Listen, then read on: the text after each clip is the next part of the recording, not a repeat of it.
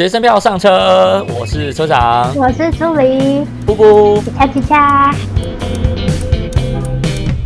今天来到了学生票上车的应该是第7集了，这是大概第1季的中间，然后时间过好快啊。对，然后这个时间刚好是毕业季。所以我们的 IG 小盒子就有人就密我们说，可不可以讲就是跟毕业后啊就业的事情？毕业后，我想说毕业这种事情啊，现在应届毕业生又还没毕业，问他们也不准。他说好，那就找已经毕业快满1年的这一些人。那我就想到说，有一个人他是读社工系，然后他之后工作的地方也是本科系，就是在世界展望会。想说，这个人很适合拿来讨论一下，因为据我所知，很多读相关科系的人是不会去相关科系的地方工作，有一点少。我觉得比例至少我在传播领域听起来，学长姐们他们是很多都跑去什么广告啊，不是真的媒体业。那反而我们这一届比较多是媒体业从业人员，所以我们今天就觉得说，要好好来访一下读本科系之后要不要找本科系工作的事情。我们来欢迎浩轩 ，Hello， 还是徐先生？我觉得徐先生尴尬吧，徐先生也不错。好啦，那浩轩，因为我想问一下，就是你之前读社工系的时候，学校都教些什么东西啊？我们社工毕竟是跟人相处的工作，那其实主要社工的3大工作方法就是个人、社区跟团体。所谓的这3大工作方法，就是我们要先从个人开始，会根据他这个人的状况，然后去延伸到社区，甚至到团体。那社区的部分可能就会是他在这个社区可能会有什么样的影响，又或是说这个社区带给他什么样的影响，就是相同的。团体工作的部分就会比较像是同质性的人，假设他今天可能是课业上或是在经济上可能有相关的需求，那我们把类似的人聚集在一起，然后透过团体的方式带他们一起往正向的发展去前进。这样像学校的话，我们主要学的是说我们怎么样与人工作这件事情，从会谈啊到心理学，像传播一样也会学到普通心理学嘛？会。普通心理学以外，还有多学就是社会心理学。那主要探讨的是在社会上对应的一些心理学相关的议题，然后我们去讨论怎么去解决这样的问题。这样除了学了与人相关的互动跟一些应对的职能以外，其实我们也会有机会晋升到主管阶级。就是像我们社工，其实个案量蛮大，就是基本上是1比150。不等，甚至更多。也会学习到管理的层面，觉得说我们要怎么去管理这些个案，那怎么样去整理他们的资料啊，甚至我们要怎么去安排去访视等等，那就是透过管理的职能去学习。管理层面算社工吗？有机会晋升到督导阶级，甚至单位的主管，那其实也是跟管理是相关的。那毕业之后的出路就大概是除了你说管理。督导嘛，还有真的是跟人与人接触的社工以外，还有什么样子的出路吗？社工的出路其实本质还是社工啦，但是会因为领域的不同，那处理的业务不一样。对，那像监狱也会有社工，医院有社工，学校也有社工。哦，就是根据不同的场域，社工的面向不一样。像医院可能就主要是 focus 在病人之间的可能是经济需求的问题，那我们要怎么样帮他找资源去补他可以满足就医的需求。那在司法的过程中，可能就会是他可能也是有一些家庭的议题需要社工去协助，又或是说他可能面临的一些司法的问题，可能是司法单位可能这边没办法去处理的，那可能就由社工这一块去做辅导相关的工作。那还有学校也是以那像学校社工也是跟辅导老师，就是跟辅导室的业务可能雷同，那也是就是进行在学校的场域进行辅导的工作，怎么样去帮助可能是中辍的学生啊之类的。哦，了解，但本质上社工还是去服务别人的这个特性会是最主要的。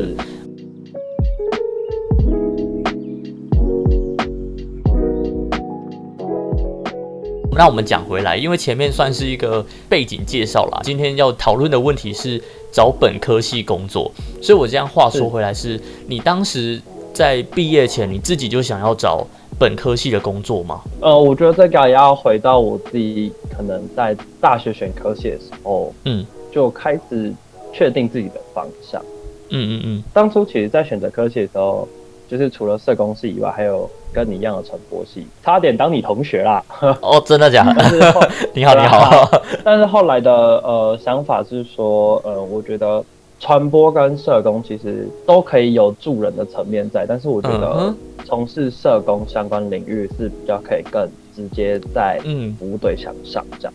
对，所以后来才选择读社工系，然后毕业之后就是在本科系相关的业务在工作这样。在最一开始填大学志愿的时候就已经想好你要读这个科系，然后未来就业也会往这个方向去想。对，没错。那这样子，假设说你现在读社工系，那毕业之后是一定会找得到本科系的工作吗？以台湾目前来说，一定找得到。那因为社工的人力需求，其实在台湾的社会上其实是蛮大的一个缺口。哦，那社工的工作的普遍薪资可能跟其他工作比较起来偏低，因为事情量也很多，所以导致很多人会觉得做社工是很累的一件事情，所以就不愿意去从事社工这个行。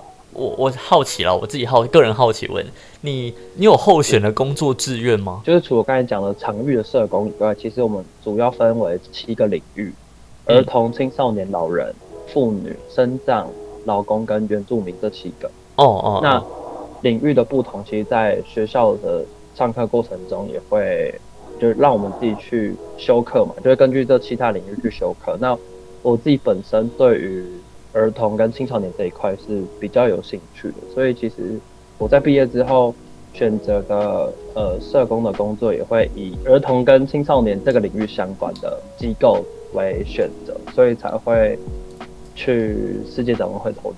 哦，那你当时怎么决定要去世界展望会？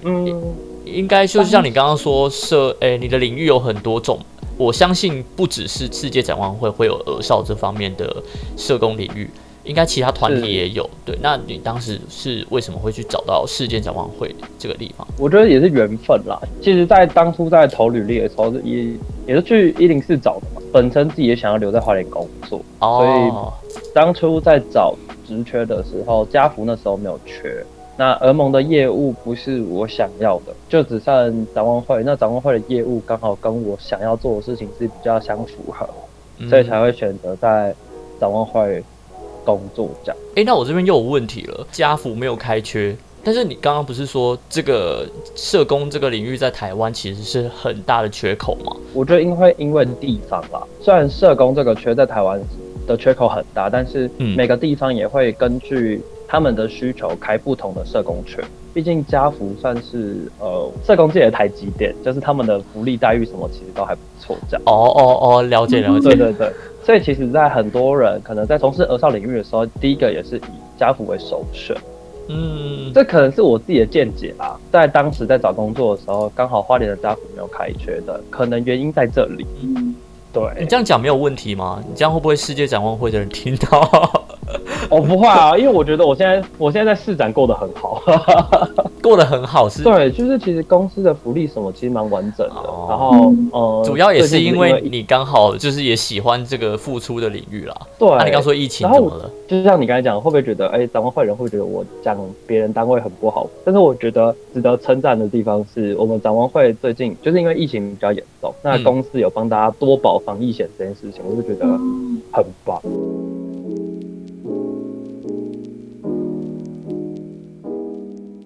刚刚在开麦之前，我们有聊了一下，知道说浩轩他们现在公司是世界展，对，我们市展就是市展现在是全面社工都是在家工作。那我就刚刚就问一个问题是，那人与人之间的那个接触的部分怎么办？因为据我所知，我知道说像医疗这件事情的话，还是得要必须，然后所以就会是口罩会戴好，或者是防疫措施会做得很好。对，那如果那些真的很需求的那些个案怎么办？我觉得你这个问题，应该说，我觉得你这个问题问得很棒是，因为毕竟我们在慈济读书，所以对于慈济的一些社服的结构跟一些作业流程，我们比较熟悉。那像你刚才讲的，可能个案有就医需求什么等等，那是不是还是需要有我们去协助？应该是说，因为毕竟慈济的社服包山包海，小到老都有，所以他们对于就医可能就真的会需要有就医需求的可能，那可能就需要志工或社工去协助在疫情期间就医什么的。那但是展望会毕竟是 focus 在儿少领域，他们大部分的需求主要会是以经济辅助为主要的需求。那像我们可能也会有个案访视的部分，因为疫情的关系，市长也会希望我们社工就是也可以保护自己，非必要的时候以电访的方式代替过去的面访这样。哦，对对，除非是比较有迫切的需求，然后可能去面访。那面访一样就是还是要做好自己的防疫啦，就是你在社工系所学到的东西都有在那个目前的工作上都有用到吗？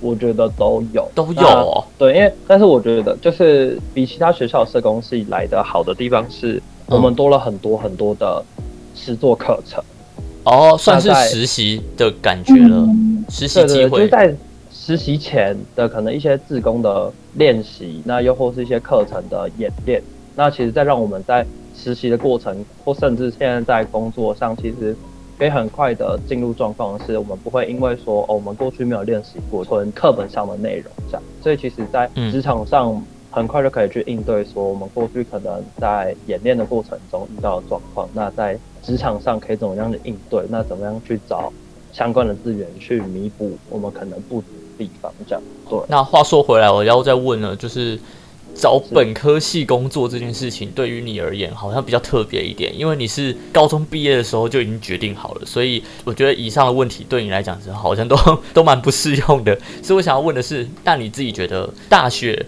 跟出去工作都是同个科系的领域，优势或是劣势对于你自己人生而言？在我目前工作以来，社工这个工作我自己的感觉跟我自己的观察可能是这几年大家可能本科生出来的才会越来越多，因为其实像我们办公室同事们其实很多都是非本科哦，又或是真的、哦、对，又或是可能是学分班或是二技的，那不像我们是大学4年这么扎实的学习跟训练。那虽然他们都是我的前辈，但是很多时候会发现我们本科生出来的优势在于我们学的东西比较扎实，那其实在职场上办公室的前辈们有些问题还是回到我们身上，就是会可能跟我们请教跟我们讨论，前辈还是会问你们说意见这样子。对对对对对，就是我目前在我办公室遇到的状况，但我觉得就是说也是因为好在我们是本科生，那其实可以让整个单位或是整个办公室更好，那可以更完整的去帮助服务对象，我觉得是一件还蛮棒的优势。嗯，了解了解。我想问的劣势是，例如说像你刚刚说前辈他是其他领域的，他是非本科系，他会不会把别的领域的专业带进来？社工行政工作其实也是蛮繁杂的，就是我们除了个案服务以外，其实还会遇到可能经费核销的部分。那像经费核销的部分，其实在社工课程应该是不会学这个，课程是不对，根本没有学到，所以其实对于核销这一块就很弱。了解。像你刚才说的，可能其他领域的前辈们，就是刚好像国贸的前辈，就刚好对于财经这一方面了解，那其实在核销上面就可以去请教他们这样。了解。所以如果今天我科长跟助理，然后投入社工，就是跟你一起当同事的话，我们或许就可以在媒体，就是影音上面或者是广告帮你们下一点功夫这样。可以啊可以啊，因为像我们展望会其实除了社工以外也有分很多部门啊，就是我们也会有公关啊，就是传播行销的部门，那其实也会需要可能传播系相关的人才一起加入我们的。那你们这样子单位在开缺的时候，他们会找社工系为主吗？就像你刚刚说的媒体的相关部门的话，适才适用啊，会根据部门的需求开相关的缺，就不会全然是说，我展望会只收社工这样。哦，了解了解。对对对，这样也比较就是让专业的来这样。是，当然当然。不然社工搞得跟 Seven 店员一样，什么都太累了。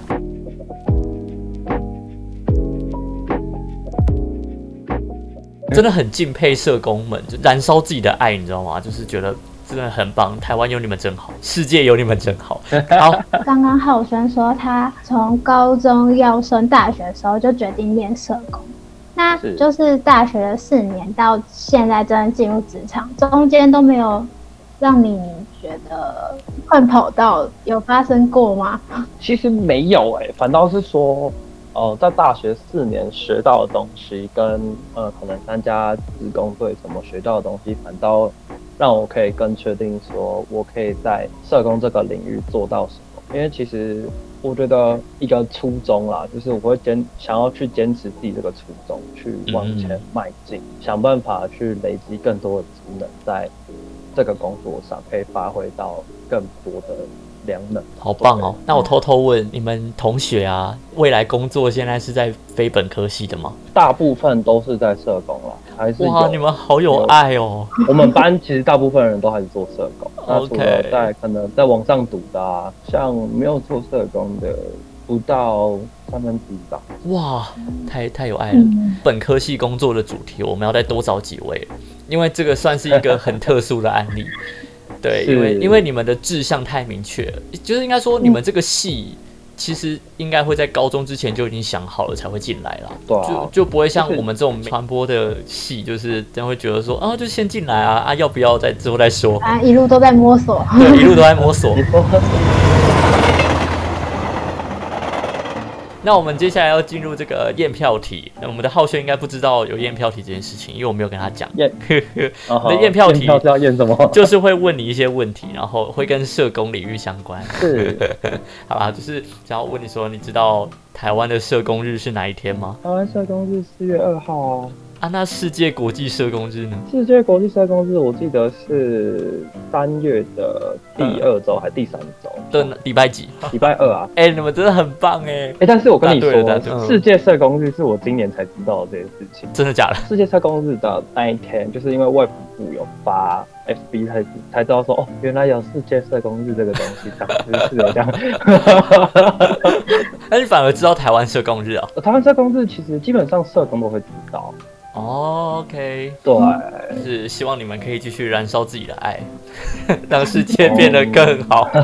这个收尾非常的，但是也是期待大家对于社工偏见少一点啦。偏见？为什么会有偏见？哦，应该大部分我不知道是不是只有台湾这样，其实很多人对于社工跟志工还是傻傻分不清哦，角色定位其实不太一样，毕竟志工其实就是志愿服务者，嗯，那。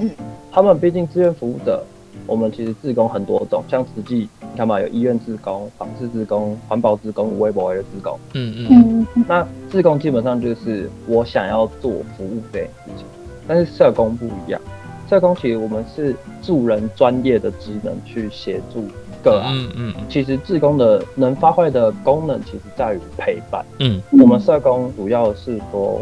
我们可以透过我们的专业去评估，个案的需求是什么，那我们可以怎么样透过我们的资源去帮助他们，这是志工做不到的。但是陪伴跟关怀也是我们社工会做的事情，但是可能像实际就好，实际这一块可能就会是以志工为主，社工为主。那像我们因为毕竟志工比较少，那可能社工就会要去补足像实际志工这个陪伴的部分，所以我们可能在个案关怀上，可能也会去规划可能。每2个月去做个案的关怀，去透过访视去关怀案家的状况。了解。好啦，那接下来最后一个环节是车长广播。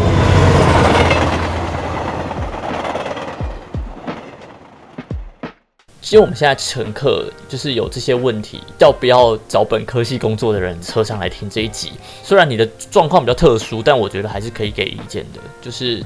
我到底要不要找本科系的工作呢？还是会回到自己的初衷跟自己当初为什么想要读这个系。对，假设你今天是一个成绩考到哪、选到哪的那种人，那可能对于自己未来想要走的出路就不明确。那可能，你今天很不巧的读了社工系，其实我觉得你在4年内如果找到对于社工的热忱，想要从事社工工作，欢迎。但是如果你找不到，我觉得你毕业之后从事社工对你来说是一种折磨啦，因为毕竟我们社工这个工作蛮吃时间跟精力。那如果你今天本身对于社工这个工作意愿不高，我觉得不要轻易尝试，对，会做到心很累。然后除了心很累以外，其实你的状态如果不好，其实服务对象其实也感受得到。那对于你的状态不好，服务对象自然对你就会有戒心，又或是不安全感，这样会造成反效果。对，了解。所以是这样，就是保持初衷的话，那就真的去做。但是如果你完全没有想要往这一块走，那其实就不要去社工这一块去投入，这样子。OK， 非常谢谢浩璇，那我们即将要下车了。浩璇最后有什么话想要最后补充吗？最后补充吗？我觉得就像刚刚讲的，就是假如你今天就是回到刚刚就是关于初衷这件事情，我觉得不管做什么啦，初衷很重要，然后保持自己的初衷，真的坚持住就是你的。真的点播一首动力火车的《莫忘初衷》，可是自己去听，我们版权问题不能播，自己去听。屁股狗太棒了，这个收尾真的是太激励人心了。好啦，非常谢谢浩璇，我们要下车了。那祝你在社工路上可以继续行动。好，我们学生票下车，拜拜，布布，拜拜。